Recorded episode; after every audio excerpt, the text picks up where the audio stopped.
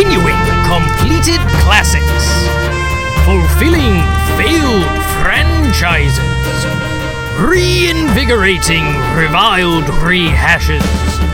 It's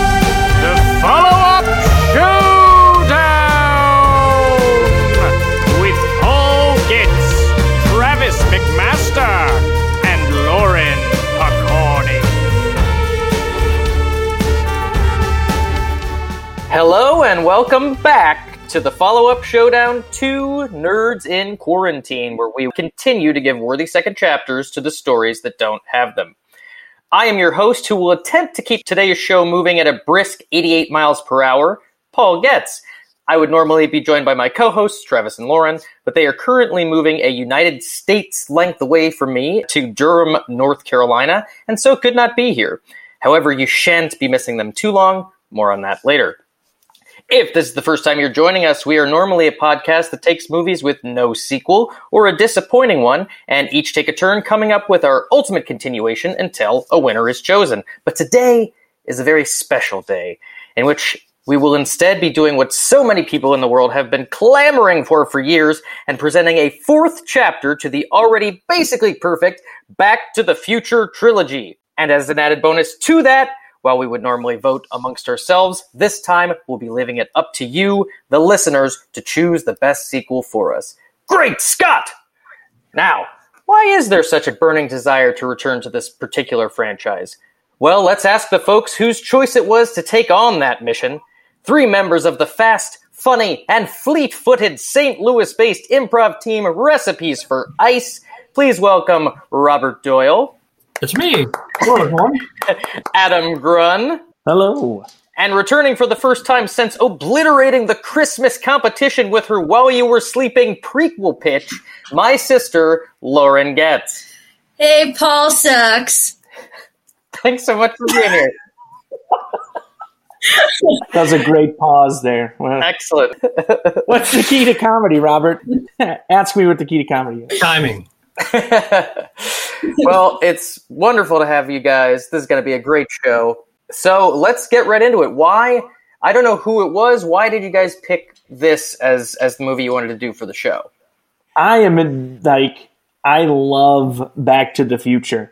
Absolutely love it. Uh, and for me, I really kind of wanted to redeem the second one. I know that the second one is has a lot of like exposition that has to go in, but like that one always has been for me kind of a letdown. So uh, I, I I know, right? I love the third one. Like something about the third one is amazing to me, but that second one I've always been kind of like, eh. But I, I- you know, neither here nor there. I am going to add on to and create that fourth one, not redo the second one. Yeah. Because What it still needs to be there, Interesting mission you're on, Adam, right? With with a twofold goal. Okay, well, so anybody else want to share any feelings about the first Back to the Future? I saw it when it first came out, Me too. Mm, In the theaters. right? wow. So at that time, I was in high school. The Dark Knight. Wow. Holy cow. You were Marty McFly at the time. I was Marty Fly, total nerd. So Holy yeah, so I yeah, so I yeah, I've known about these shows for a long. So when you talked about doing this, I was like, yep, that that'll work. So you were more, if you were a nerd, you were more George McFly. Yeah, I was I was a little. I would say I wasn't quite that nerdy. I wasn't like textbook nerdy. I was like uh, hung around the nerds and did, did Gotcha. get decent grades, but I wasn't building Okay, things gotcha. in my basement. And, but you were you in a rock band? yeah, I yeah. Wow. no, no, my family was my my brothers and sisters are in the rock band. I wanted to be a singer. Oh, So- nice. Oh yes, I've I've heard you got pipes, man. I I'm sure it would have. I'm sure you would have rocked. Like, Yeah, I do remember seeing the, the at least specifically the third one with Lauren and my dad in the theater. Mm. So I do remember at least catching that one then, and I must have seen the second one in the theater too because they came out the same year. Yeah, I remember wanting a hoverboard so bad. Like, why didn't those exist yet? Yeah. And why? You Why have had- Nope. they still don't? yeah.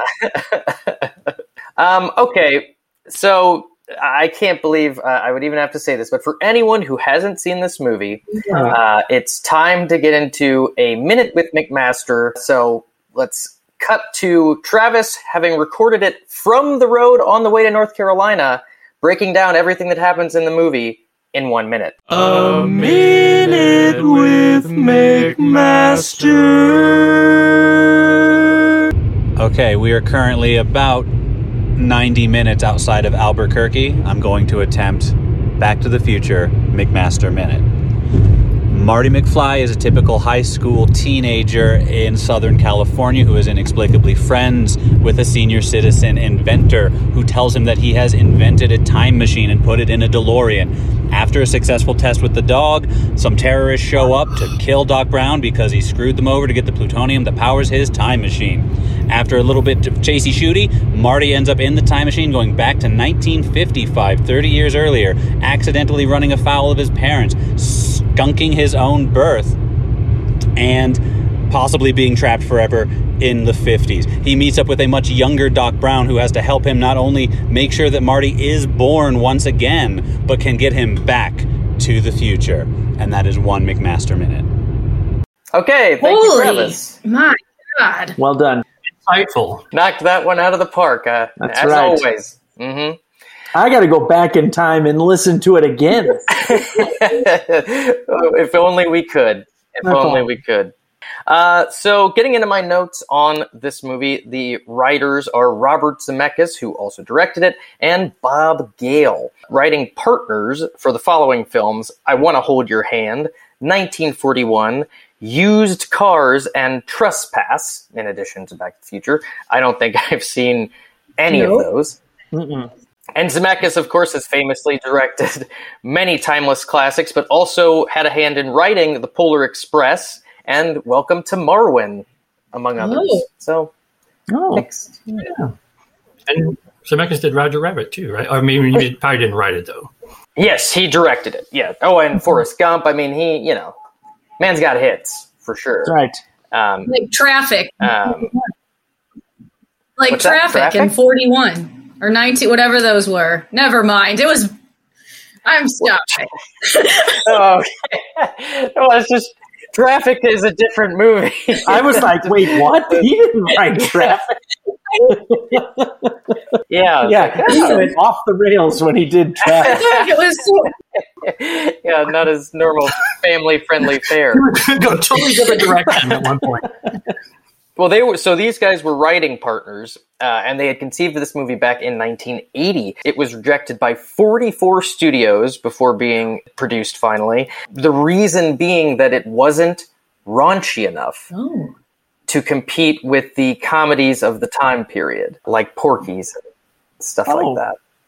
Which is an interesting thing, w- considering the one thing you could say about the first one that doesn't stand the test of time very well is the weird sex B plot, the mother, the Oedipus of it all. And when Biff's pretty horny and forceful. Right.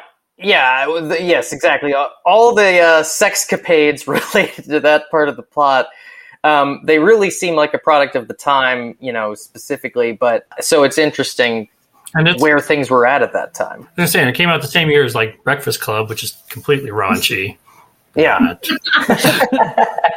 She put lipstick on with using her boobs. That's Oh, yeah. pretty Right. raunchy. It's funny to think that without that being the case, that part of it might not have been in there, and the movie could just be timeless perfect.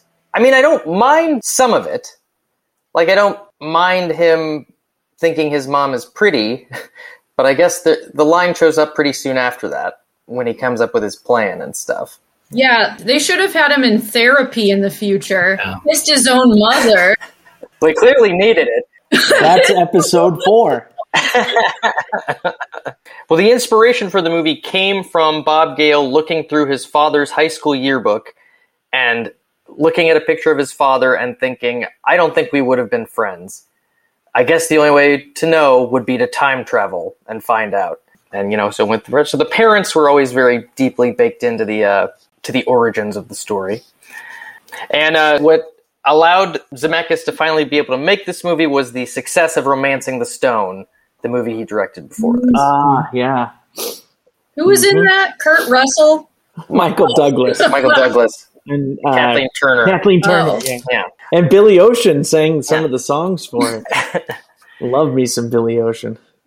Alan Silvestri also did the score. Oh, apparently Spielberg di- didn't care much for what Alan Silvestri did with *Romancing the Stone*, so he was anti him being involved hmm. in this one. And then when shown footage, including some of Alan Silvestri's score, Spielberg commented, "Now this is the kind of music you need," not knowing it was Silvestri all along.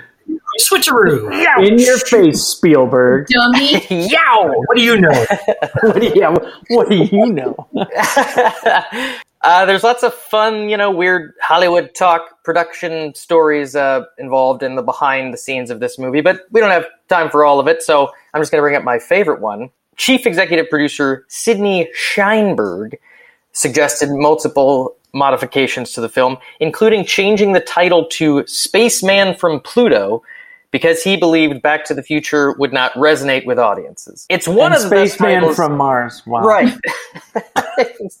Such a small thing in the movie. Right? Literally. When's the spaceman get here? yeah. Literally. Like 13 seconds of the film is about that spaceman. Well, and separate from that, Back to the Future is just one of the greatest titles of anything Yes. ever. It's so catchy and clever. It has such pizzazz and explains the plot so perfectly in four words. Anyways, so that insane note, Bob Gale and Robert Zemeckis didn't know what to do with that because this guy was paying for the movie. So Spielberg intervened, sending that guy a memo that read, Hi Sid, thanks for your most humorous memo. We all got a big laugh out of it. Keep them coming. Uh, knowing that the guy would never admit It was serious. really wanting And it. it was nice. Uh, in all fairness to that guy, just to play it even handedly, he did also change what was originally Doc's chimp, Shemp, to a dog named Einstein, Oh. as well as change Professor Brown to Doc Brown. So he had some good ones in there too. Who? Which one of them decided to fire uh, James? No, not James Spader. Eric Stoltz. Eric Stoltz. Yeah, which one of them decided that? What a perfect transition into the actor's notes here, because really the Oh, only yeah. actor's note, yeah, that we really needs discussing is Eric Stoltz. So the story goes that Michael J. Fox was the original choice, but couldn't get out of his schedule for family ties. So Stoltz was cast instead. It took three weeks for Zemeckis to be the one to decide that he just wasn't working out. Uh, so they made things work with Michael J's schedule and uh, added four million dollars to the budget, To get Michael J. Fox was four Well, million and to- dollars. and to reshoot scenes, Oh, okay. like it just added production cost. Uh, Yeah. Stoltz claims that he doesn't remember the experience of shooting the movie at all. Fair enough. he blacked it out. That's exactly what I would say too if I was fired from Back to the Future. I don't remember that. I mean, in all fair- uh, fairness, to Eric Stoltz, he's great in other things. Um, I mean, it's just Michael J. in this movie is It's killer. uh, it's just one of the most likable performances Yes. of all time. The perfect person for the perfect movie. And I mean, everybody loves Michael J. Fox and other stuff too. But if he never did anything else, his legacy would be just as lasting for what for Marty McFly. Oh, like when Yeah. somebody says, "What did Michael J. Fox do?" I'm always like, "Back to the Future," because Oh yeah. So apparently, and I, I I I love this gossip. Stoltz was not well liked by specifically Thomas F. Wilson. oh, really? Yes. For, well, first of all, he was method, so he insisted that everybody on set call him Marty McFly exclusively, which fine, I suppose. But a sub story to that is that Christopher Lloyd, once he was let go, said, "Who's Eric?" And they explained who Eric was. He goes, "Oh, I thought his name was Marty." but he supposedly was too aggressive with Thomas F. Wilson in the uh, lunchroom scene and uh, came close to breaking his collarbone. Thomas F. Wilson kept insisting that he play it down, and he wouldn't. So then he was looking. He, he supposedly was looking forward to hurting Eric Stoltz during the car scene, but they never got to that part with Eric Stoltz, so he never got his revenge. potential other actors we could have gotten. John Lithgow was the studio's first choice for Doc. Uh, Oh, so easy to picture his great Scott. Mhm. Yeah. You know, yeah. and then M- Melora Hardin, Jan Levinson Gould from The Office, was the original choice Oh. for Jennifer, uh, opposite Eric Stoltz. But when Eric Stoltz was let go, it was determined that she was too tall next to Michael J. Fox, and so Uh, that's what lost her the role. Then, of course, Claudia Wells came in. She retired from acting for a while uh, when her mother was diagnosed with cancer, and that's how we ended up with Elizabeth Shue in parts two and three. Famously, this it was not intended for there to be sequels to this movie. It was always intended by the writers to just be a one and done and have that tease at the end just be like a fun last little joke. When it was a huge hit, they came back to do the other ones, and they both said that if they had the one thing they would do different if they had known they were going to do sequels is not put Jennifer in the car at the end of the first one because it They resulted in them her, deciding yeah. that there was nothing else they could do but knock her out at the beginning. Which I ultimately think is unfair. I mean, could have come Well, up with something for her to do. See herself in or something. in the second one. See her future self Yeah. and freak out, and then pass out. now that we've transitioned so seamlessly into the second one, we're going to have to cut away to another minute with McMaster. A minute with McMaster. Back to the Future 2 picks up right where Back to the Future 1 left off, except now Jennifer is played by a different lady. All three of them go into the future to help Marty and Jennifer's kids. Jennifer is immediately rendered unconscious after Marty fixes what was going to happen between his son and Griff's grandson, Biff's grandson Griff. He goes and he buys a sports almanac from his past perspective to win at gambling and make a whole bunch of money. Doc disapproves, throws it away. Old Biff overhears, steals it, follows them, takes the time machine, gives it to Biff in the past, alters the timeline. Everything in 1985 is hellish. He and Doc, Marty and Doc, have to go back into 1955 to get the sports almanac from Biff before he can use it and save history once again. After they do it, right at the climax, as soon as Marty burns it, lightning strikes the DeLorean and it vanishes. Then, uh, Federal Express Western Union shows up with a letter for Marty from Doc from 1885, and Marty has to go find 1955 Doc to save young Doc. Yes, Paul, I know that's over a minute. All right, there it was. very good. Yeah, huh. he sounded a little sad. Yeah. well, this is an intense one. Perhaps intense more for Adam than anyone because he has such a bee in his bonnet about it. So, It's not a hatred. It's not a hatred. And I will watch it. what specifically are your issues? I, I think that for me, this it, it wasn't the same feeling as the others. Uh, and I don't know what it is about that, but whenever I watch a movie, I always get like a feeling. And I think that it's because I really like when they go back in time and and and go through that type of stuff rather than going forward in time. So I think for me, and, and I mean, I get it. I understand why they did it, but for me, I really enjoy seeing, you know, that fish out of water in Mhm. the the fifties versus Yeah. seeing somebody just, you know, trying to get through the future. Well, they do also go back.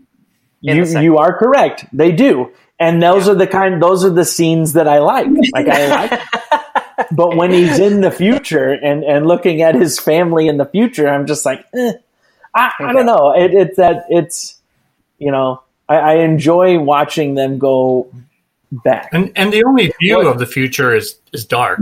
Like we never go back to a future that's light and happy. and all that Right. Stuff too. Well, uh, are you referring to the future or the like uh, The present. hellscape Yeah. 1985 Oh, that's true. alternate That's timeline? true. That's right. They come back to 1985, and that's the hellscape. You're right. Oh, Yeah. Yeah. I mean, the future is not No. bright. He like gets fired in the future and Right. yeah, and his You know. dad. hydrate level four. Yeah, and his dad's upside down. Like, Yeah. what the hell? Right. He threw Right. out his back. He threw out his back. Well, and are, I assume you guys are aware of the reason why that is. No. No. Because Ah, Crispin Glover couldn't do it. right? Because Chris, Crispin Glover refused to do it. Uh, Crispin Glover, famously uh, a bit of a suffering artist, shall we Yeah. say, feuded a lot apparently with writer Bob Gale. Contract negotiations couldn't happen between them, so he refused to do the sequels. So they turned grandpa upside down and put him in makeup, and then used, of course, the footage from the first one, which Crispin Glover then later sued them over. Did he uh, win? He did win. Well, it was settled He out of did? court, but Wow. he won. Yeah, I mean, he he was paid. Like, yeah, they used his likeness or whatever. Yeah. Yeah, which uh, it's. I mean, I know. So, well, supposedly Bob Gale also didn't like his performance in the first one. I'm not sure I agree with that. I think he brings something unique and special Especially the laugh. uh, for sure. You keep your damn hands off her. Yeah, What is with the guy in the future who's like comes up and he's like, donate to the clock tower? I'm like, what? It looks like somebody in makeup that they like put prosthetics on their face. And why didn't they Uh-huh. just use a real old person? Wasn't that the guy that's the voice of Roger Rabbit? Oh, really? That actor? Maybe. I, I think that it. Looks like I him, yeah. thought I could be wrong. I mean, I, I guess it might have just been a then a we're friends. How do I get yeah. you in the movie? I want to wear a bunch of makeup too. How do I? How do we make that happen? Right. Speaking of Roger Rabbit, it's funny because there was a point where it looks like they go through the same tunnel that they go through Toon, to, to Toontown. Oh yeah, yeah. when they're getting Smile, the future. darling, like, oh, yes, smile. Sorry, I know a lot about Who Framed Roger Rabbit. It's a good one. And it's got John. Oh, yeah. Or it's got uh, Doc. Christopher Lloyd. Oh yeah, and another great role. Man, what an actor! He's What a talent. awesome. National treasure. and for his age, still looking pretty good. Yep. still pretty spry. All right. Well, how do you? How do the rest of you feel about two? Where, what's what are your rankings on the on these three? I mean, yeah, I think I think it's probably hmm. One, three, two for me. one. two, Yeah, Same for Yeah. Robert. yeah, but I feel like two is sort of necessary. Oh, I agree. Oh, yeah. So I would say, generally speaking, I think the accepted feeling on these movies is that the, the ranking is one, two, three. Three has a, a some sort of a a stink on it from somewhere. I believe. I mean, in comparison, I think it is a beloved trilogy, but I believe that the third is the uh, the most regaled. And transitioning into Back to the Future three, but real quick, we got to shoot over to Travis We one love more him. time for another minute with the Yeah! We love these. Oh, hi, Paul. I am in my hometown, my childhood hometown of Wichita, Kansas, and this is going to be a very special McMaster Minute. Back to the Future 3 style. Go. Back to the Future 3 picks up right where Back to the Future 2 leaves off. Marty runs into town, meets up with 1955 Doc right after he is sent Back to the Future 1. Marty, Back to the Future. And he tells him the whole story of the second movie. Doc doesn't believe him, but then he does. And then they use the DeLorean that that that Doc left in the past in 1885 out in a cave. They rebuild it to send Marty into the future, but they discover that Doc dies eight days after he sent the letter to Marty from Back to the Future 2. So they have to go back to the past to 1885 so we can have a cowboy adventure with Biff Tannen's like great great grandfather Buford Tannen. Amazing. Uh, and then he Doc falls in love with Mary Steenburgen a local teacher after he saves her life, changing the timeline drastically. So they have to get away from Buford, figure out how to make the time machine work in 1885, and figure out what to do with Doc's love life. And then they do. They do it. Am I over the minute, Paul? Did I miss anything? Uh, something about the. Remember the train at the end? People say it's stupid. I don't think it is. It's 32 degrees. Jesus Christ. Wow. There it was. That was a good one. The final chapter. No, he makes me It's like feel I was small. I like how he talked about the plot. this guy. Uh, it doesn't get any better than that. I definitely, uh, you know, the first time seeing the third one, felt like I remembered liking it the least. I think it's because it's the most different in the sense that the second one literally goes over the first one again. So, like, the third one is when you, it's also when you get the least of Doc and Marty on an adventure together because it's more of a personal story for Doc, uh, and Marty's intention is almost se- is separate, you know, or his goal is separate from Doc. So I, I don't know. I'm I definitely don't think I put that together at the time, but I definitely remember it being my least favorite, and now I have grown. Yeah, I would probably agree a that when it first it. came out, when I first saw it, I did just because you're kind of going expecting Yeah. it to be more of the same, and there's not that that novelty of them going back to the same scenes and doing the same scenes again like they do in two. But I think when you know the love story of it all is kind of you know as you get older is kind of the the appeal of it. Yeah. I also specifically remember both Lauren and I being very annoyed with Mary Steenburgen back in the day and saying to each other, damn it! Like, you know, back and forth. but Yeah. I've, and I don't know if it's, I, I have since grown so fond of her in general that now I watch it and I go, oh, she's a pro. Right. Sparkling. I really enjoyed her this time around. I agree. Like I think um it, it just all flows together so well as one big thing. Yeah. I enjoyed the third one as my second favorite now as of last night. When I saw it in the theaters, I was like, eh, the West. All right. Everybody probably stinks. Too old. But yeah, Definitely they probably stink. Look at Buford Tannen. That guy reeks. Oh yeah, you Yeah. know. you what was his name? Tiff in this one? Mad, uh, He's still big? Mad Mad Dog. Buford Buford Mad Dog Tannen that's right. is the third. I just watched Yeah, how did you, Tiff? That's the name you came up with. what I thought was interesting was how they had his like great grandparents played by Lea Thompson, Yeah, Mhm. and Michael Michael J. J. Fox. Fox. Yeah, It's like so then is his wife Don't even, now- don't even. that was a uh, a reaction to Crispin Glover refusing to do. He was always meant to be Seamus McFly, and then when he refused to do the movie, they decided. I guess, I mean, like they had already plugged Michael J in as his own daughter, right. so it's Right. like no, they We'll just just get keep- you a proper hat. also Crispin Glover. Well, George McFly being dead in the alternate 1985 was also an offshoot result of lack of Crispin. But I think that works. I mean, really makes that. I mean, everything. Uh, it that is such a dark timeline. That is, is like mm-hmm. Biff's. Let's just talk about Biff for a second. I mean, we can talk about all Tannens, but first of all, Thomas F. Wilson's performance is stuff of legend Yes. and gets to do so many. And you'll definitely see this reflected in my pitch. Where my ideas for another chapter this came from is that at the end of Back to the Future 3, it's already weird enough that at the end of Back to the Future 1, this guy that essentially tried to uh, assault Lorraine is still in their lives, waxing their car. cars. And then by the end of three, the very last time you see him is they're all gathered around together. Marty's getting in his truck and he goes, Nice hat, Marty! and Marty goes, Thanks, Biff. Like, the, and I, which I love, the feelings in that scene are so specific of like Marty having to face this man who he's faced in multiple time periods and has always been a thorn in his side. He's still in his life. It, it's insane that Biff's still around, but also I just it's an it's such an interesting character choice to take this person who's so angry and selfish and evil and aggressive, and then you, when you clip his wings, when you when you when you pop him one, he's just uh sack. Dull. I mean, I don't know. yeah, I don't know what what Yeah. the best description is for him. Like, but as they show at the beginning of the second movie, as soon as he sees the time machine fly away, he goes, "What the hell's going on here?"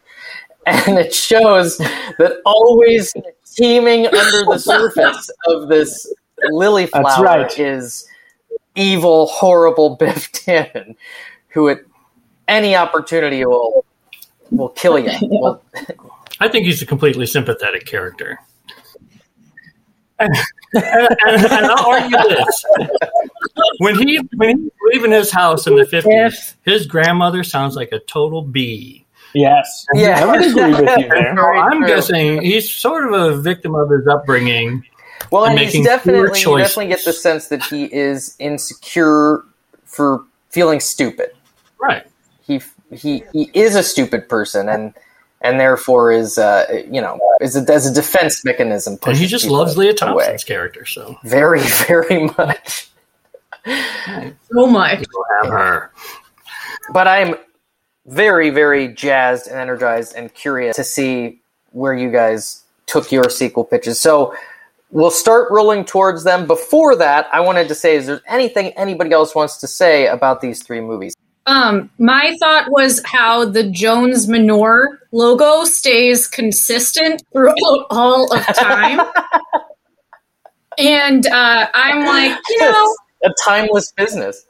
Yeah, at first I thought, would it still look the same? And then I was like, you know what? Some of the businesses that are start back then have the same, oh, tried and true Jones Manure since 1885. Well, you're always going to need your manure hauled, I Giant guess. Is that a thing? Does anybody know? I think it. I mean, manure's got to go somewhere. Right. So why not in an open truck? I, I mean, maybe, I guess you don't see it in the 80s. They're not around that we see past the 50s, at least not in that same business model. The guy who runs that place got a call hey, we lost a truckload. This guy ran his car into the back of a truck. then a couple days later, got another call that said, same guy, lost it on the load. And the first time in the 50s, the guy wanted to charge him $300 for it in the 50s. That's Right, that's- wow. That's a year's salary. Right. yeah, yeah. Oh man, poor Biff. Mhm. We really Yeah. are You were right, Robert. victim. It's just, it's all in the editing. right. Well, famously, and I mean, it, it just like everything else related to him becomes less of a fun fact all the time. But the '85 Biff character was based on Donald Trump at the time. Was well, I think uh, that's Yeah, that makes sense. yeah, yeah.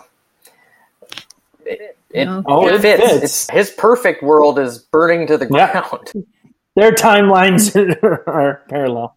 Okay, so real quick, other sequels to these movies that do exist. Of course, immediately following the trilogy, there was an animated series, Yes. 91 to 92, featured Doc's whole family, his sons, Jules and Vern, Clara, Einstein. There was the time train and the DeLorean. Uh, also, there were Biffs, Biffs in the past. So, you know, a, a true sequel in many ways. That, of course, sparked its own comic book series, sort of like The Simpsons. Speaking of The Simpsons, The Simpsons replaced the Back to the Future theme park ride, a staple at Universal Studios. hmm That was so fun too. sub- yeah, Uh, the Simpsons ride is great. I am a fan. Oh, uh, right. I wish there was a world where we could have both. If we could just go back in time and Ride the ride. There is YouTube, That's right. but also there is Travis McMaster. Once again, we're going to cut out a- away to Travis McMaster Sweet. with one of his classic segments of Travis Describes a Theme Park Ride. Travis describes a theme park ride. Travis describes a theme park ride. Universal Studios Orlando. Devotees will remember I went to school right across the street. It was not uncommon to just go to Universal for the day instead of school. Back to the Future was one of those must rides. Every single time you rode Back to the Future. It has been replaced by The Simpsons since, which is fine, but it's no Back to the Future. So the way the ride worked, the theming of the ride was it was Doc Brown's Future Institute of Technology. Of future. Uh, canonically, I guess it would have taken place sometime after Back to the Future 3. Doc Brown had started some sort of research lab based on time travel, founder and chief inventive officer. where he would just kind of like bop around like the adventures of young Indiana Jones. The famous historical scientists and stuff. In the queue line, there would be TVs everywhere, and on the videos that they would play to keep you amused, there would be Doc Brown meeting like Albert Einstein or whatever. Thomas Edison, master of electricity. The inventor of the light bulb meets the inventor of the flux capacitor. What a hmm, I guess he figured he's fixed the timeline enough at this point. He's pretty good at it. He'll just do what he wants. The line was almost always very, very long because it's an excellent ride. So I'm very familiar with these videos. I'm sure you can find them on YouTube. I encourage you all to look. After you wait through the outside line, you're taken inside the building where you are grouped into a corral, a pen, six people each, and there is more waiting. This room is very nice, it's very air conditioned. There are hoverboards and cool movie props and technology all over. A lot of sound effects that I can still hear very clearly right now that I won't replicate because it will sound weird. You watch another little like video about the theming of the ride, which is the Biff 1955 Biff has found his way into the Institute. He's stowed away on some other time travel excursion the Institute put on in the 50s. And he is here to wreak havoc and cause trouble, which he does by stealing a time vehicle Help me find Doc Brown's time machine. You know, the flying DeLorean. What's the matter, you chicken? and bouncing out to Lord knows where. Seems that Biff is loose, somewhere in time. So instead of our normal scheduled time travel event, whatever that was meant to be, we are given a brief safety video by two crash test dummies, and we are recruited by Doc Brown to get into the time vehicle, The new experimental eight-passenger DeLorean time travel vehicle. find Biff, and bump him. Bump him. Yes, That's right. Bump him, Bump him. which should send both of our vehicles back to the present, our pre-recorded location. Little bit of trivia: the woman who gives you like the corporate "this is what's going down" We are currently experiencing a systems failure Future our Institute security Technology video is the same woman who played in Griff's gang in Back to the Future 2. She had the red contact lens and the claw on her finger. Wrong, Fly. You got no scrope?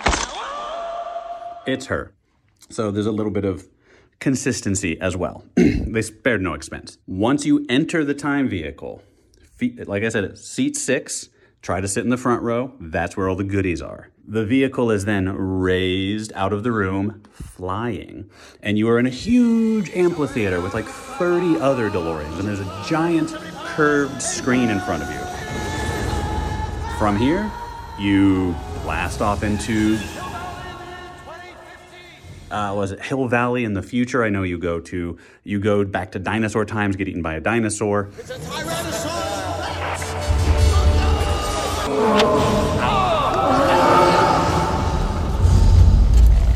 You uh, go to the Ice Age. Looks like we're headed a million years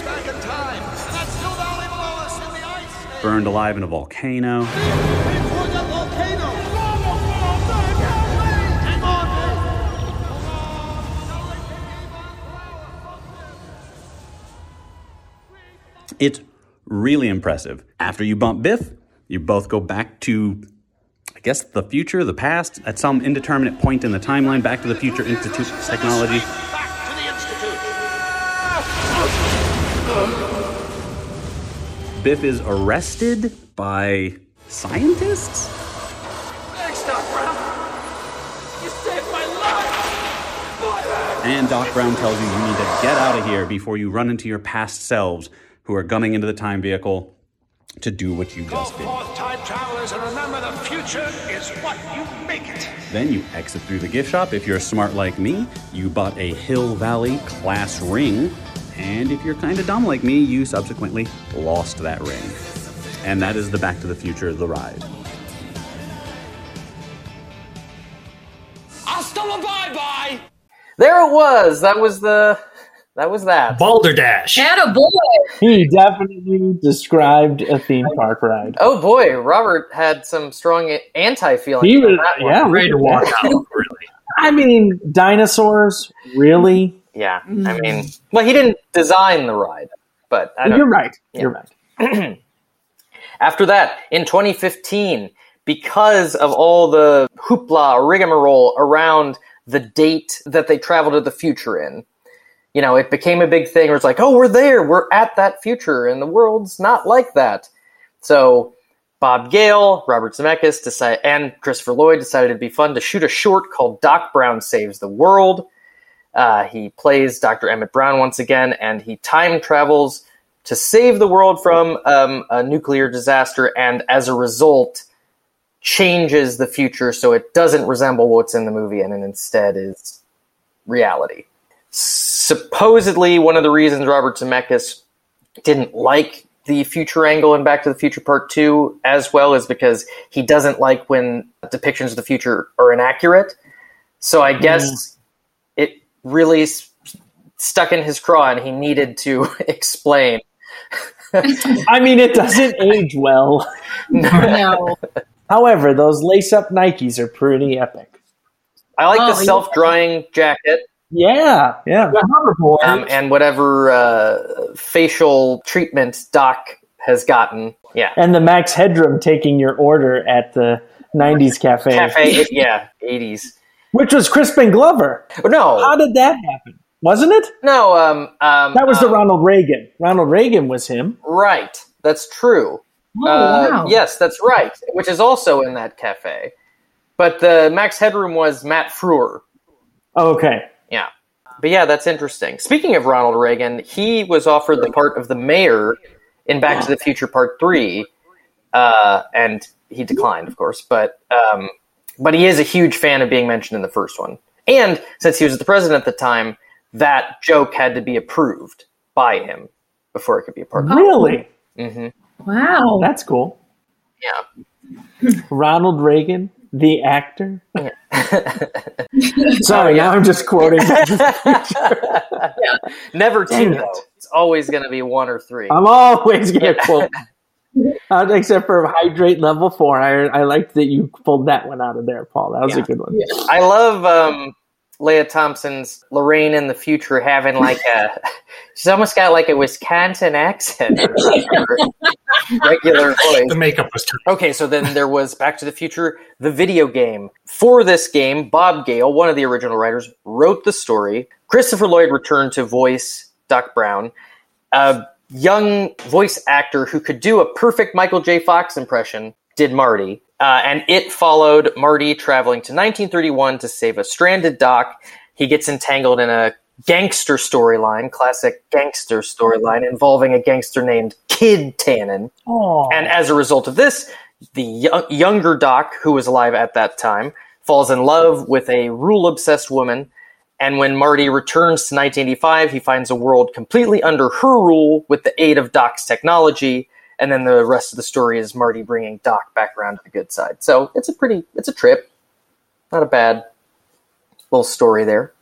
Pass. and there was a video game on the original Nintendo. Oh, really? How'd that go? Did, I mean, was it fun? It did not go well. It was incredibly difficult. Incredibly difficult. And then lastly, there were comic books also co written by Bob Gale in 2016 that addressed all of the following things. How Marty met Doc, how Marty met Jennifer, Old Man Biff's adventures in the DeLorean, the alternate 1985 Biff's rise to power, the building of the time train, Doc's family's adventures in the time train, why Uncle Joey went to jail, uh, and then yes.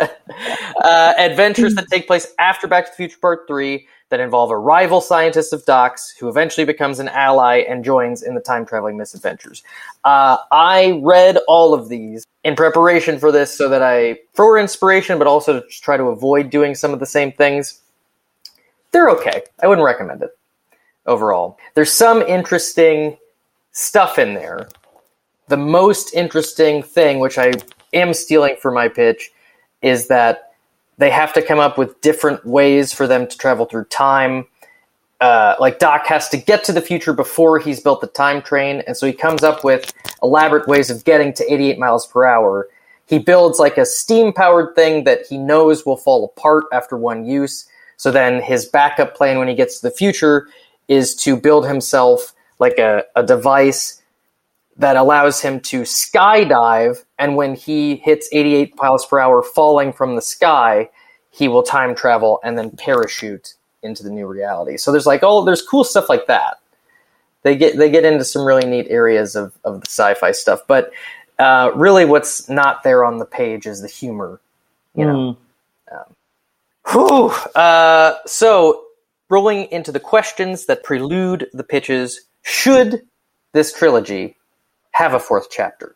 I personally would say no because because of the era in which these films were made. the time, you know, uh, before all of the new fancy um, effects that were made and, and a lot of the like the nostalgic practical effects that were used. You know, I love all of that. I love what makes that trilogy it. You know, and I think that if you do a movie in it now, uh, or if you do it now with the technology that's out there, sure, it's going to look phenomenal, right? Mhm. Like we're going to really think we're time traveling, Right. but I think that that kind of takes away some of the the fun. This is one of those where it's you can leave it alone. You know, like the original Star Wars trilogy, you can leave. The, you know, you didn't have to make any more other than those three. Right. Well, and to your point, Adam, like there would just be stuff that wouldn't work as well um, because of the times. Like, but like it wouldn't be as fun to see Michael J. Fox playing himself and playing his own kids, and then them doing things like aging him down. You know, with Right. CGI. That's it, right. The- yep. It just wouldn't look right. It wouldn't even look fun. It would almost like it would if they were to do it again. I would almost rather cast different people as his kids rather than try to do that fun, mm-hmm. goofy. Mom, is that you? Character. wow. Yeah, I think you just have to have a new storyline with new, maybe something tied to mm-hmm. the DeLorean, you know, DeLorean somehow or something like that, or maybe get a Doc cameo in there. But then you'd have to have something else, like maybe it's a a, a girl or what, you know, a young woman. Sure, kind of mm-hmm. like what they're doing with the new Ghostbusters. Right. Right. Yeah. Do something like that where it kind of pays it pays homage to the older film, but is a completely different story. I would be, yeah, I'd be all right with that. And then even if even in that regard, if it's not good, it's not so much tainting what already. Right, it's not soiling the first three. Yeah. I think it should be left alone. I agree with Adam and, and you um, because it's just it just wraps itself up so perfectly and leaves it to the imagination for you. Um, and it just ties together so damn well that with all the time between, it's going to be weird. Like you know, and like Doc's quote at the end, it's such the perfect like quote to end that. You know, for Doc to then leave. Oh, what is it? It's uh, just like oh, you perfect mean for that movie. when she hands him the thing? He's like, "But it's erased." He's like, "Of course it's erased. the future hasn't been written." That, Yeah, yeah, that yeah, thing. yeah. Uh, yeah, I do. I will. I do have a little, a little bit of a thing about Doc having so many times throughout the movie warned Marty and everybody else of the consequences of messing with time, and it gets them in all kinds of trouble. And then at the end of the movie, him and his family are just vacationing through time, Human beings. yeah, willy nilly. Almost an escalation of the same thing that happens at the end of the first one when Marty's like, "I thought you said you you couldn't read the letter. Like, what about all that Right. talk about messing with stuff?" He goes, "Ah, I figured. What the hell?" Where it's just like, Right. "Oh, okay. What the hell? Gotcha. No, you know, no Yeah, worries." shifting morals. But of a madman. I meant you couldn't look. I, I'm, Yeah, I, right. I made a time machine. You're gonna I'm mess fine. whatever I want. I know what I'm doing. do whatever I want. Oh, I said, remember in the 50s, he was trying to read minds. So he doesn't give a blank about morals. In a 2015 interview, Robert Zemeckis uh, maintained that no re- reboot or remake of the film will ever be authorized while he's alive or Bob Gale's alive. Uh, if they're But- Until Okay. they listen to this Yeah. podcast. right. hey. That's right. Your And, future uh, hasn't been written yet. No one's has. Your future's whatever you make of it, so make it a good one. Aw, That's that the is point. nice. It's a And good quote. Yeah. That sounds like a sound mind worth messing Right? with space and time. Yeah. right? And now I'm off. can That's what's the future. That's right. Get in, the, get in the train, Jules and Yeah. Extra fuel for anybody if they can squeeze this into their pitch. Since Zemeckis, Christopher Lloyd, Michael J. Fox, they're all listening to this. If you want to get greenlit by Christopher Lloyd, he has stated that he's always wanted to do one more in which they time travel back to ancient Rome. Darn it! Oh, I No, no. it just doesn't fit in yours. No, huh, it- no, it really doesn't fit in mine at all. Okay. Maybe, at all. maybe for a second. last question before we go hog wild with the pitches. Anything that anybody could think of to be gained from a prequel? 'Cause I'd like to see how Doc and Marty got to know each other. Like, cause, cause, and there's, cause they keep like hinting that Marty's kind of bad at school. Like, he's tardy all the time.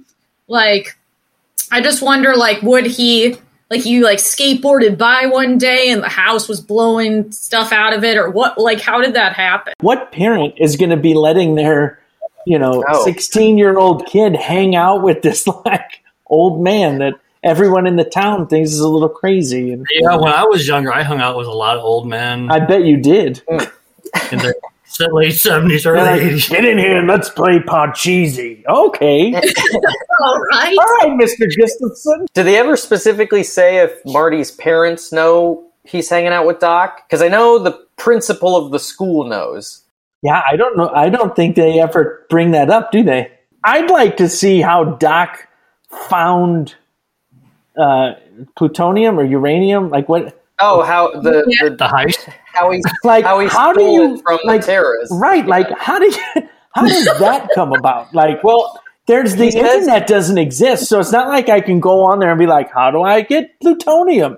Like you can't do that. Like h- who does he know that can get him in touch Back with then, he had to look the in a telephone book. right? well, he's T terrorist, terrorist, terrorist. well he he said that they hired him to build them a, a bomb, So was he like a bomb? and that's how he like st- stole it. But Right, but how do they find? Like, Well, I guess terrorists have a network. I feel like you get the impression that he is a uh, he's thought of as like a mad scientist in the town. So I guess word travels to terrorists, and then they Well, that makes sense. Okay, never mind. I don't want. To, I don't need to see it then. this guy's it all makes sense. I got it. It's all good. Yeah, yeah. I want to hmm. see him build like the uh, models of the the makeups of like you know how they're gonna get the car to jump. You know, like Oh, yeah. Yeah. It could just be like He is a very good model maker. You, and you want it in real time, just watching the whole process. The, there one. Carving, whittling out the DeLorean of that log from Back to the Future Three. You could put it on while there's a party going on. You could have that playing. yeah. Is he where? Where is he? Has he, has he built built the mine shaft? yet? He just made the clock tower. All right, let's get pitching, everybody, shall we? Does, is anybody itching to go first? Lauren is. She's got a whole sketchbook written of Yeah. like quotes and everything. I have a PowerPoint. Awesome. That sounds like me. Sounds like my sister. yeah.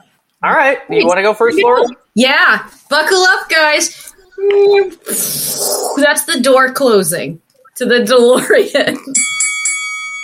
You know what I do in those situations? Mine is called Back to the Future 4 The Time Is Now. Ooh. And it starts out in the Old West, and uh, Vern, because we know uh, Doc's sons, Jules and Vern. Uh, so Vern is very into being a musician. Like he plays the guitar around town, and he plays at like saloons and stuff.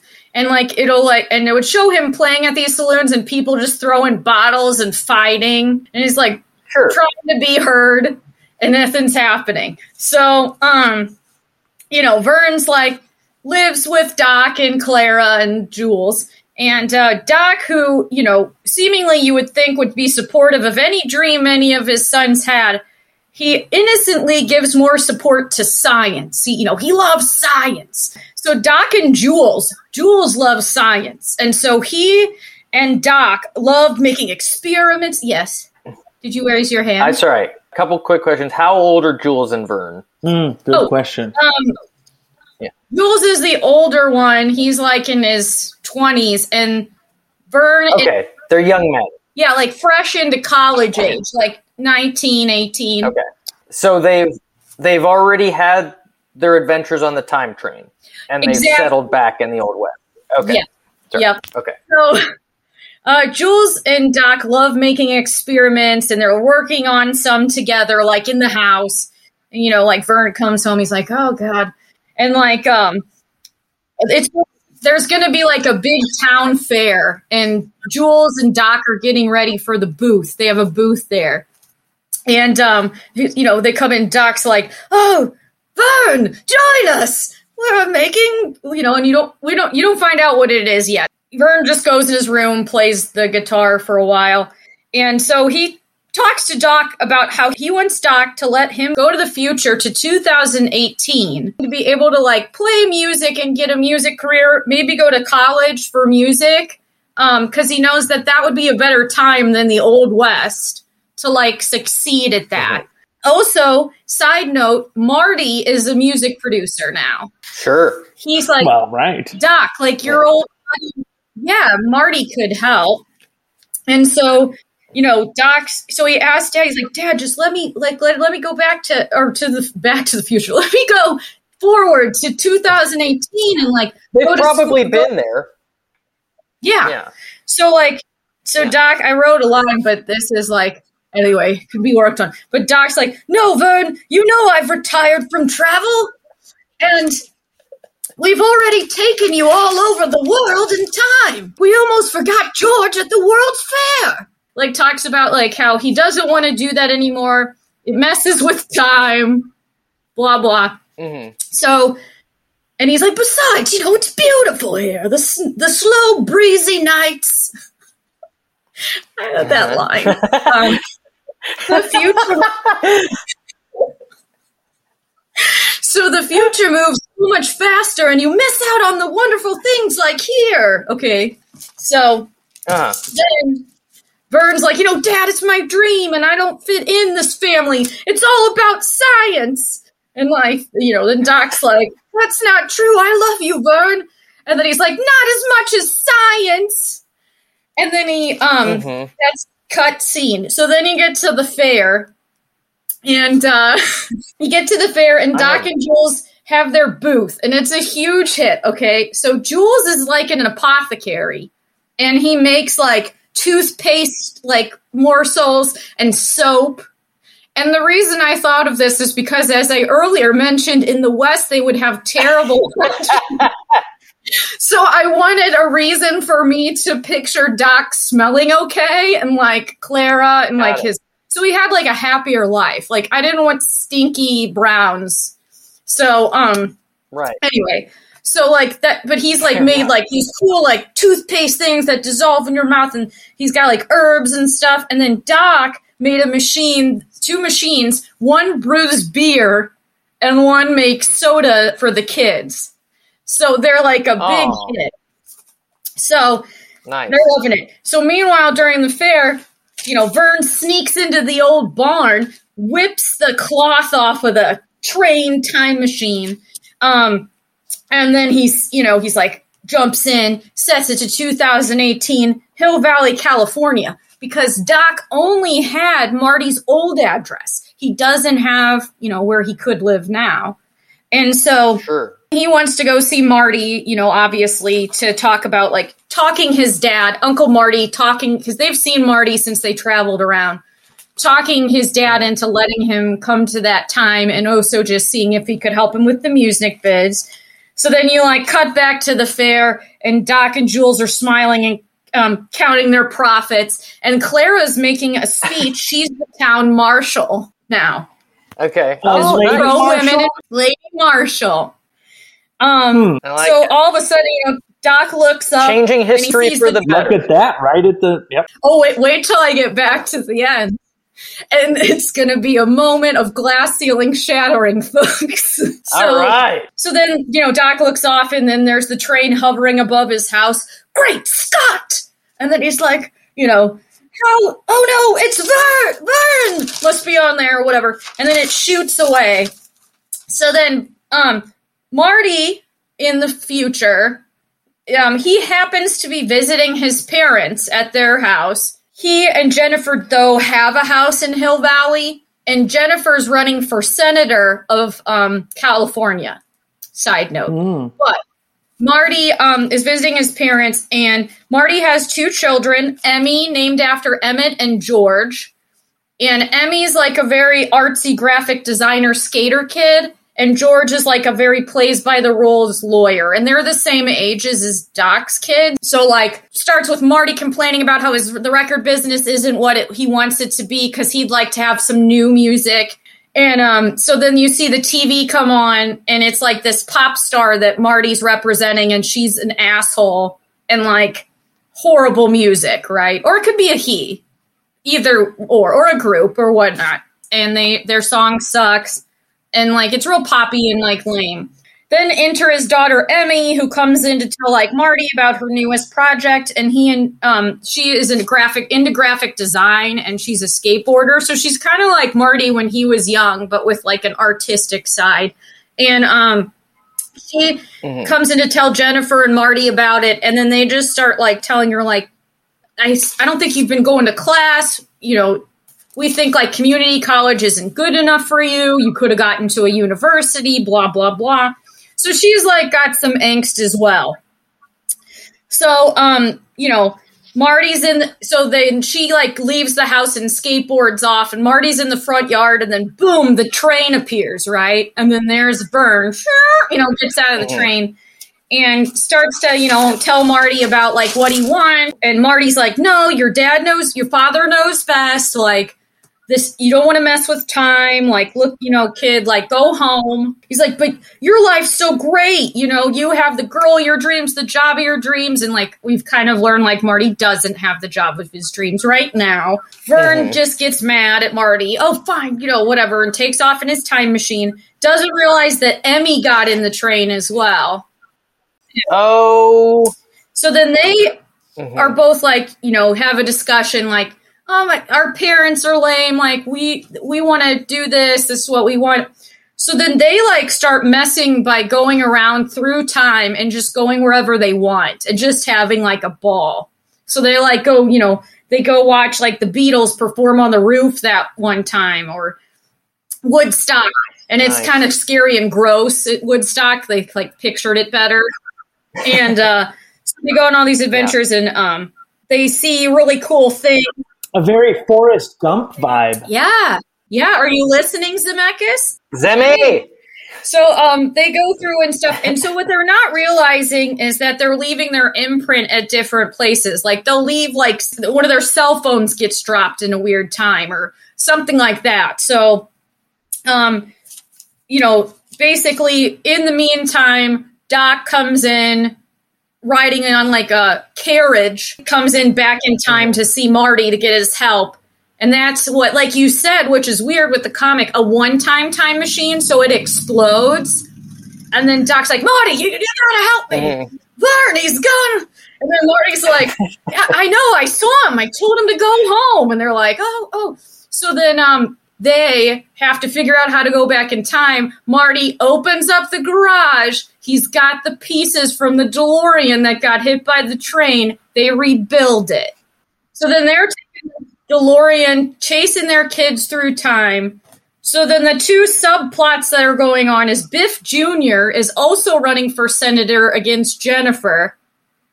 And he wants to turn um, Hill Valley into a big software industry data mining um, campus. Okay. Mm. And That'd be really good for that town. yeah.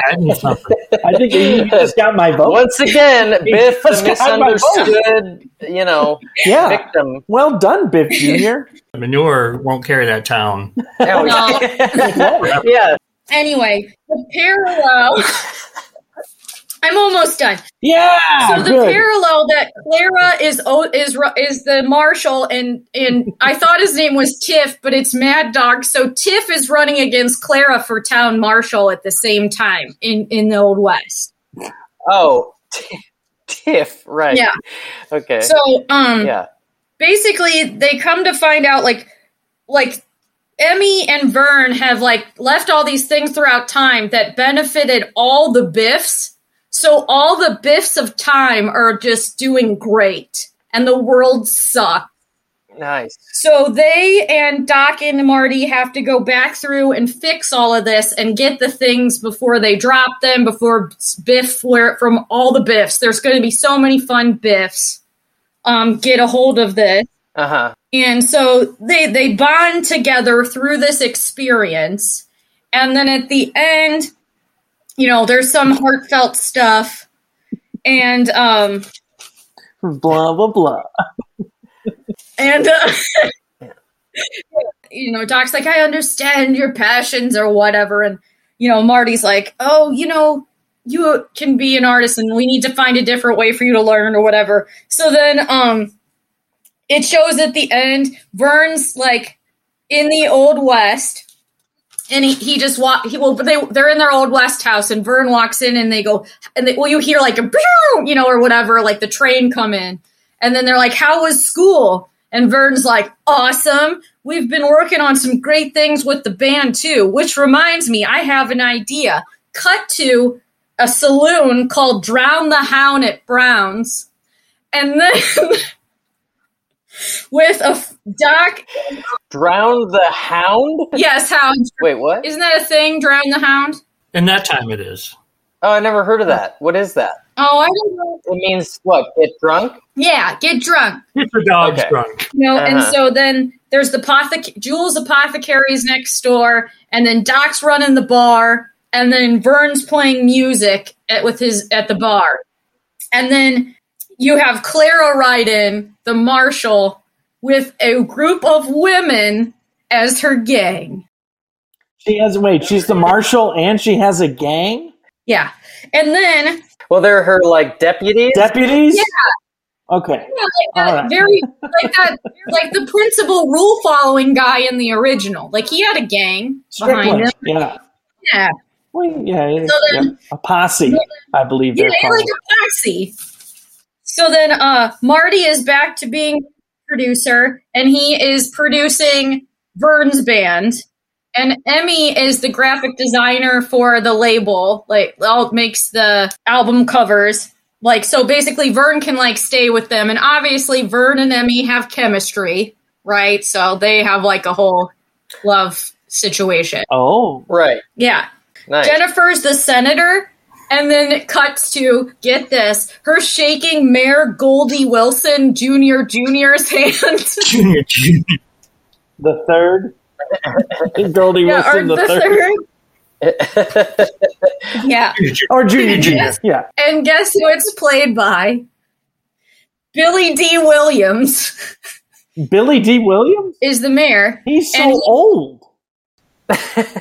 So, and he, and he shakes in hands theory, with Goldie Jennifer. Wilson Jr. Jr. was born in 1985, probably, right? Billy Dee Williams can't play Goldie Wilson Jr. Jr. Okay, fine. He's 90. I mean, he could be Yeah. Goldie Wilson Jr. Yes. Yes, he could be Yeah. Goldie Wilson Yeah. Jr. Yeah. Not Junior Okay. Jr. So, Are we there yet? so whoever it may be. Oh, there's be, more? Okay. Yeah. Bill, so then they like, you know, shake hands and she saves Hill Valley.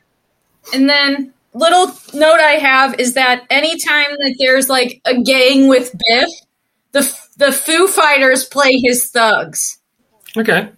Yeah. Oh. So All right. that that's the end, and then it plays the Foo Fighters covering "The Power of Love" as the credits. Oh. Thank you. All right. All right. Wow, mine's not quite that long. Excellent. I'm not going to lie, I didn't prepare 45 minutes like Lauren did Yeah. at all.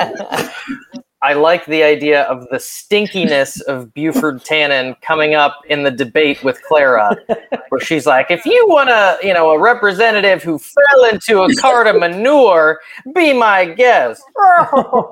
Ooh. Giving him- I will go, I'll, Yeah. and I'll go quickly.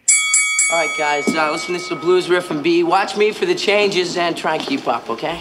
I didn't cast it with new people because mine has to pick up right after three and made Yeah. at the time where all those actors are still the same age. Because they put. So my pitch is going to be called Back to the Future Marty Be Good with a B and then a G O O D E, like the like the song Uh-huh. because it always was a side in, or like a, a thorn in my side that he stole Johnny B. Goode from um, from Chuck, Chuck Berry. Berry. And so it's like you know the guy picks up the phone. and, You know, it's your cousin, it's your cousin Marvin, right? And and he's Mhm. yelling to him, and he's like, you know that new sound? Here it is. In my head, it just can't be. It can't exist for Chuck Berry. Okay. Okay. Also, Darth Vader can no longer exist for George Lucas because Mm. he came to his father as Darth Vader. And now that name is already out in the world and existing before. In George's writing? Yes. Okay. So, like, it already exists. So now Star Wars is completely different. Star Wars is a flop after one episode, after one, not one episode. All 'cause of the name. Because Wow. the, the name of Darth Vader has been so synonymous, you know, and then, you know, let's say that the new name is like uh, Lawrence uh, Walkington, right? Or something, right? Uh-huh. And now it's like no Right. one is scared of Lawrence Walkington. Everyone's afraid of Darth Vader. So, right. to kind of piggyback on what we liked about two, which we've already talked about, that seeing Marty back in time, seeing himself back in time, we're now going to add a third Marty McFly back in time to convince the other person not to play Johnny B. Goode because that then ruins all of rock and roll music. Oh, and he's got to do this without himself Correct. So he's Wow. got to get the original Marty McFly that's out there playing Earth Angel. They've got to get him to Mhm. play something other than Johnny B. Goode. So, you know, uh, we're, we're watching him try to figure that out. We're watching him give a different name other than Darth Vader. That would almost be the harder one to change. The Darth Vader? Yeah, how does he get his past self to just sort of offhandedly think right. And to not be Darth Vader. name? Yeah. Yeah, There's a lot of holes in this plot line that I have, but Well, but these are the juicy uh, it's the things that every time I watch it, it I think ah, he just stole Johnny B. Goode from him. Like now, you know, Chuck Berry, who wrote Johnny B. Goode. well, Good, Chuck Berry stole it back. did he? Was that at the time? Had Chuck already started writing Johnny B. Goode, and then he heard Johnny B. Goode, someone else playing it? Does then that start a whole? You know, uh, Chuck Berry is on the lookout for Calvin Klein and has been trying to find him. So I want him to go back and just fix some of the things that where where I, I think set this, you know, um, would make history change completely. That's an interesting take. That's essentially what Star Wars did with Rogue One, which was create a whole movie to solve Yes. that one plot hole. So I and I That's do right. like if you're going to go back to Back to the Future, spending a lot of time in the old trilogy. Yes. Well, I like it. I mean, that's that's the whole pitch, right? Yeah, Marty, be good. Marty, be good. Nice. All right. Well, Robert, do you want to finish this out, or do you want to go next? I'll, I'll go. I mean, yeah, I'm, I'm ready with mine. I can go quick. Oh no no no no! I never I never let anybody read my stories. So mine is called Back to the Future for Behind the Times. Oh, okay. It is now 2055. It's 2055. Doc and Clara's bodies they've they've died, but their personalities are still in this like life chat hologram, so we still get to see them. Oh. Better than the Jaws 19 hologram. and uh, and so we've at, at this point, it's 2055. The Brown families settled at uh, 2035. Is kind of when they stopped. They're Jules and Vern. I went with them. Are kind of they're in their 30s, and they still kind of dabble in the time travel. They know it. They know how to do it and everything. Um, Jules is not as good as in the science department, and he's a little bit hardened by the, his experiences. He's a little. He's the older kid. He's a little more responsible, and uh, and Vern kind of still delights in it. He's very adept with the science. Uh, Goldie is the 85th president of the United States. Uh, but Jules goes back. Jules decides he's going to go back to 1950s to watch the U.S. get involved with the Korean War. but when he goes back, the time machine is destroyed, and there's no way to get back until he realizes 1955. he can get back to a time machine unless someone comes to get him. So he ends up assuming someone's identity. Uh, and so then we switch back to it's 2055, and Vern is hanging out with his friends, and they're chatting about how wacky the 2020s were. when suddenly there's sort of a warp, and the president is now Griff Tannen. And uh, Vern's friends, though, are completely unaware, like the movie Yesterday and the Beatles. It's like they they have no idea, but for some reason, Vern knows because he's sort of been, I guess, gone through all these time traveling. Can, Uh, can I ask, is Griff as like crazily aggressive uh, as Oh, he's probably mellowed a bit. Uh, He's Okay. mellowed a bit. okay. mellowed enough enough to get votes. Oh, okay. Uh, Got it. Actually, probably, probably that didn't help. But so, uh, so Vern's friends are completely unaware of what's going on. So then Vern Amazoogles, he go- uh, like Google, Amazon and Google have merged. So he Amazoogles Goldie and finds out he he has he has died sad and lonely. Oh. So, because now the timeline has changed. So, finds out that he hoped to be in politics, but he was told in 1955 that a man from 2055 said there will never be a black mayor and never a black president. So he gave up. Oof. We find out that when he finds out who that, who that is, it ends up being Strickland, Principal Strickland. But Principal Strickland is actually Jules' new identity. Whoa. Jules has gone back into 1950. He gets stuck there. So he decides, well, I know this is going to happen in this high school in the in 55. So he works his way into becoming principal there. Oh. So wow. So and, and sabotages things in the process. So Vern discovers that Jules has been causing all sorts of trouble, and then he starts to disappear. Well, at this point, his Korean gender fluid lover, Pan, yeah, good. Perfect. Yeah. yeah, you know, because you gotta gotta bring the times in. So okay, so so Vern's Korean gender fluid lover Pan, played by Jake Choi, who's the actor I amazoogled to uh who is a gender fluid Korean actor. Excellent. So he's very familiar with the history of Vern and he sees him starting to disappear. So he goes back in time and he is able to take with him, he has this morphing technology device so that he can make himself look like anyone else. So he goes through and he thwarts Vern's plan because he ends up being the woman who hands Marty the Save the Clock Tower flyer. Yes. He ends up making- he ends up being the terrorist driving the van who's constantly swerving. guy can't shoot Marty. Because if you see him, the guy's like, "What are you doing?" You feel Yeah. he makes sure the manure trucks are in the right places, parked in the right spots. He is also the gambling guy in 2015, who we were talking about earlier, who gives Marty the idea of, you know, getting the almanac. And he's also in the third one, he's the barbed wire salesman, played by Richard Dysart, uh, who who Doc talk he, he talks to Doc about it's because it's weird that he's just holding a piece of barbed wire. Like, you know, and he'll find a lady somewhere, whatever. And then he's also the one that mm-hmm. Clara overhears in the train, and then she decides she's going to chase Right. after him. Mm-hmm. So once he gets all that done, he comes back to Vern and finds him fine. Goldie is president again. And then they consider going back to get Jules, and they look at each other and they say, "Screw him." Just kidding. He they go back and they get him. They wait till he's really old before they go get him.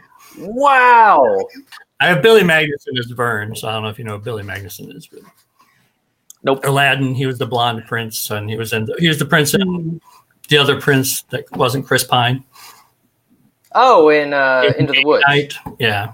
So if you watch the movies now, you can imagine that there's somebody behind the scenes pretending to be. That's right. Yeah, I like it. Well, I will start my pitch. I'm going to try to pull a Travis and do the trailer for the movie, but we'll see how this goes. I'm going to try to go fast. You're asking for it. And now you're gonna get it. Just wanted to take a quick sec to let everybody know that the vocal accompaniments you're about to hear sprinkled throughout the following trailer were provided by Robin Ferris Hansen, marking his second time on the show covering an Alan Silvestri score from a Robert Zemeckis film after our Forrest Gump episode. Now you might be asking, Paul, isn't this an unfair advantage for your pitch to have? Perhaps. Might just end up being a horrible distraction. But it's my party, and I'll try if I want to. Now, you're in a theater. The lights have dimmed. The following preview has been approved for all audiences. Pop, pop, pop, pop, pop, pop, pop. Doc's Lab, 2015. Night. The familiar place is swathed in darkness. There's dust all over everything. A door opens. A shadowy figure enters. Footsteps. He walks his way into the lab. We start to hear his voiceover. My father was not a smart man. Flash 2. A man standing over the open casket of old man Biff Tannen. Back to the lab. The intruder is now flipping switches, turning knobs. Neither is my son. We, kill, we tilt up to finally see who this is. He turns around. It's Cliff Tannen, son of Biff, father of Griff, the one that we didn't see in the middle there. He smiles a smile. Guess I'm the apple that fell far from the tree. This means he's smart. Smart Tannen. Jump ahead to 2021. Hill Valley Recording Studio. Marty McFly is looking at a framed gold record of his young self and the Pinheads with their album Too Darn Loud. Marty, you ever think that everything great you were ever going to do is behind you?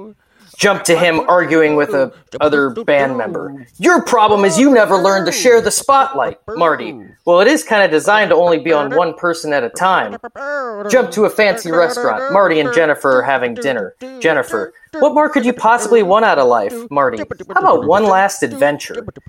Transformers esque music kicks in as a gaping hole opens in the sky above the McFly mansion. Jennifer and Marty look up to the sky. Jennifer, I blame you for this. Later, uh, in a hotel room, Marty and Jennifer talking to their kids. Marty, there's something I never told you kids. I'm a time traveler. We both are. Puts his arm around Jennifer. Marty Jr., and I thought being in a band was hard to live up to. A, a TV report plays on the TV. We take you live to the arrest of Dr. Emmett Brown. Marty, Doc? Cut to prison visitation room. Doc talking to him through the glass. Marty! I fear my family's adventuring through time is causing the collapse of the space time continuum. We flash to a bunch of their adventures. Doc and his family watching the Apollo 11 launch. Doc and his family applauding for Shakespeare at Stratford upon Avon. Back to the visitation room, Marty. Well, the Titanic did crash into my house. We go back to that opening, gaping hole in the sky. The Titanic comes bounding through into Marty's house. Doc, that was your house? Perhaps something else is afoot. We flash to Cliff Tannen laughing maniacally. Ha ha ha ha ha ha. Cut to Marty and Je- Jennifer standing outside of a fortified door. We hear Doc off screen. Find my sons! This fortified door opens in two different places and two sets of eyes look out. State your scientific purpose! Marty and Jennifer share a look. Then we cut to Marty and Jennifer prepared to jump out of a steampunk modified looking biplane piloted by Jules and Verne. They jump. Once the mini flux capacitor wristbands they are wearing read 88 miles per hour, the sky surrounding them disappears and they find themselves falling through a visualization of time. Doc, once you're outfitted with the proper equipment, you'll need to find what's been changed and fix it in each one of the timeline anomalies. English, Doc. The glowing things! They spot what looks like glowing tears in time. They aim themselves at it and go through. 1985, the McFly home. Marty and Jennifer hide in the bushes, looking at their happy family reunion at the end of Back to the Future Part 3. They watch Biff walk away from it towards his car and they take special interest in it. We see them peeking in on Biff at his home later. Marty, I can't believe I'm saying this. Cut to Marty and Jennifer addressing Biff in his home. But I want you to come with us. Biff, where? Marty, try when. 1955, Hill Valley High School parking lot. Marty, Jennifer, and 1985 Biff sneak through the parking lot on the night of the Enchantment Under the Sea dance. Jennifer to Marty, that's you in the car with your mother? Marty, it was the 80s. Bringing in the announcer. Michael J. Fox. Title 1977. Marty waits outside the front door of Doc's house. Doc opens it to reveal himself with thick white mustache and sideburns. Christopher Lloyd. Marty points to the mustache. So how long have you had that? Doc. Aha! Another success! He pulls the mustache off with ease and sticks it on the refrigerator like a magnet. He walks over to a dry erase board that reads molecularly magnetized mustache at the top and writes name Marty under the category convinced. Jump to inside of a car. Marty, Jennifer, and Biff are all staking out a situation somewhere. Marty starts, starts to get out of the car. Announcer, Elizabeth Shue. Marty, you better stay here. Elizabeth Shue grabs him by the lapel. No, I get to play the whole time. Marty, okay. Mary Steenburgen. Cut to Marty and Jennifer getting lectured by Clara in Doc's Old West lab. Clara, but don't interact with your other selves. It could be detrimental. Marty, I already know a lot of this stuff. Clara, well, forgive me for knowing much, much more than you. Jump to somewhere in 1985. Middle aged Lorraine talks to middle aged Biff bluntly. Lea Thompson. Lorraine, I could never have loved you. There was never anything I saw to love. Then we see 1985 Biff sitting in a car watching 1955 Biff accost Lorraine in that scene with the prom dress. And, and Thomas F. Wilson, we see 85 Biff grab 55 Biff off of her and like turn him around to punch him, and then upon seeing each other, they faint. Cut to Biff and Marty inside of the time machine. Biff's fiddling with knobs. Marty, what the hell are you doing? Biff, sorry, I never been in a time machine before. Marty, I wish that was how I remembered it. We flash around to different out of context shots.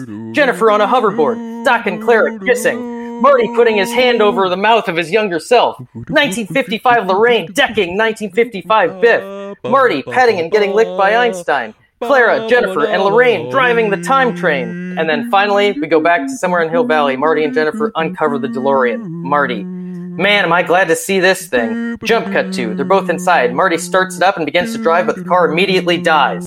Jennifer. They were never really well made cars. Title Back to the Future. The Tannen Paradox. And then last scene is Futuristic Lab at night. Marty, voiceover. We've beaten Biff and his family before. We'll beat him again. Marty holds his fist up, ready to fight something. A robot Biff stands up from the lab table, builds itself up taller and taller until it dwarfs Marty. What are you looking at, butt, butt, butt, butt, butt, butthead? Marty, you gotta be kidding me. Back in time. That's amazing. That was phenomenal. Yeah. Hey, uh, Paul, you forgot one thing. Yeah, so with the list of the names, there should have been Billy Dee Williams. Hey, Doc Brun. hey, Doc Brun. Yeah. yeah. My That's God, good. that was great. All right. Well, does anybody else have any unsung heroes from these movies? Hit it, Paul Jr. Unsung heroes. S- people with smaller parts that really make it for you every time you see them. Uh, I like that guy in two that uh, says he's got like the, the his eyes are a little crossed, and he said, "I think he stole that guy's wallet." Do you remember him? Oh, I think he took his wallet. I think he took Yeah. his wallet. Yeah, yeah. I've always liked. I've always liked him. Like he is the man. Yeah, it's so good. The bartender that's like, if you're Well- here, you're drinking whiskey. But then Doc can have a sarsaparilla. Otherwise, he passes out cold. Yeah, I also like the uh, the guy who works in the diner in the fifties. The give me a Pepsi free. You want a Pepsi, pal? You gotta pay for it. That back and forth tab can't give you a tab unless you order something. And then he like grabs a full cup of coffee from under the counter and puts it there. I wanted to mention Marty's brother Dave, who I mean, both him and the sister are funny, but this time around watching it, he really tickled me. My favorite line of his is when at the end he's successful and he's going to work, and Marty's like, I can't go, the car's wrecked. And he goes, Wrecked? When the hell did this happen? Nobody ever tells me anything. I really like that delivery. Normally, this would be the time when we would be voting on pitches, but as I said, I'm going to leave it up to you, the listeners. If there are any of you out there who want to weigh in on which of these pitches should have been the fourth chapter, please let us know. Reach out on Instagram at the Follow Up Showdown or on Twitter at the Follow Up Pod. You will also be hearing Travis and Lauren's pitches on what will be a separate episode released at the same time as this one called the Follow Up Showdown Road Show, which will include their thoughts on the Back to the Future trilogy as well as some little road trip adventures while they're moving across America. So, please weigh in. Let us know who you thought should have won. Thank you so much for listening. Thank you guys so much for being here. Do you guys have any plugs that you'd like to give before we sign off? We're Recipes for Ice uh, improv group, and that we are right now we're zooming the third Friday of each month. And uh, if you want to find out, we're on Facebook, Recipes for Ice. I look forward to it every month. It's been an anchor to sanity for me in quarantine. I mean, that might sound like a bit of an exaggeration, but it has been like a really nice thing to count on and to see people use the Zoom outlet for just so well. I think that you guys do a really good job. You, di- you didn't let that, that's the sign of a true pro. Threw some tomatoes at you, you just kept on yucking. On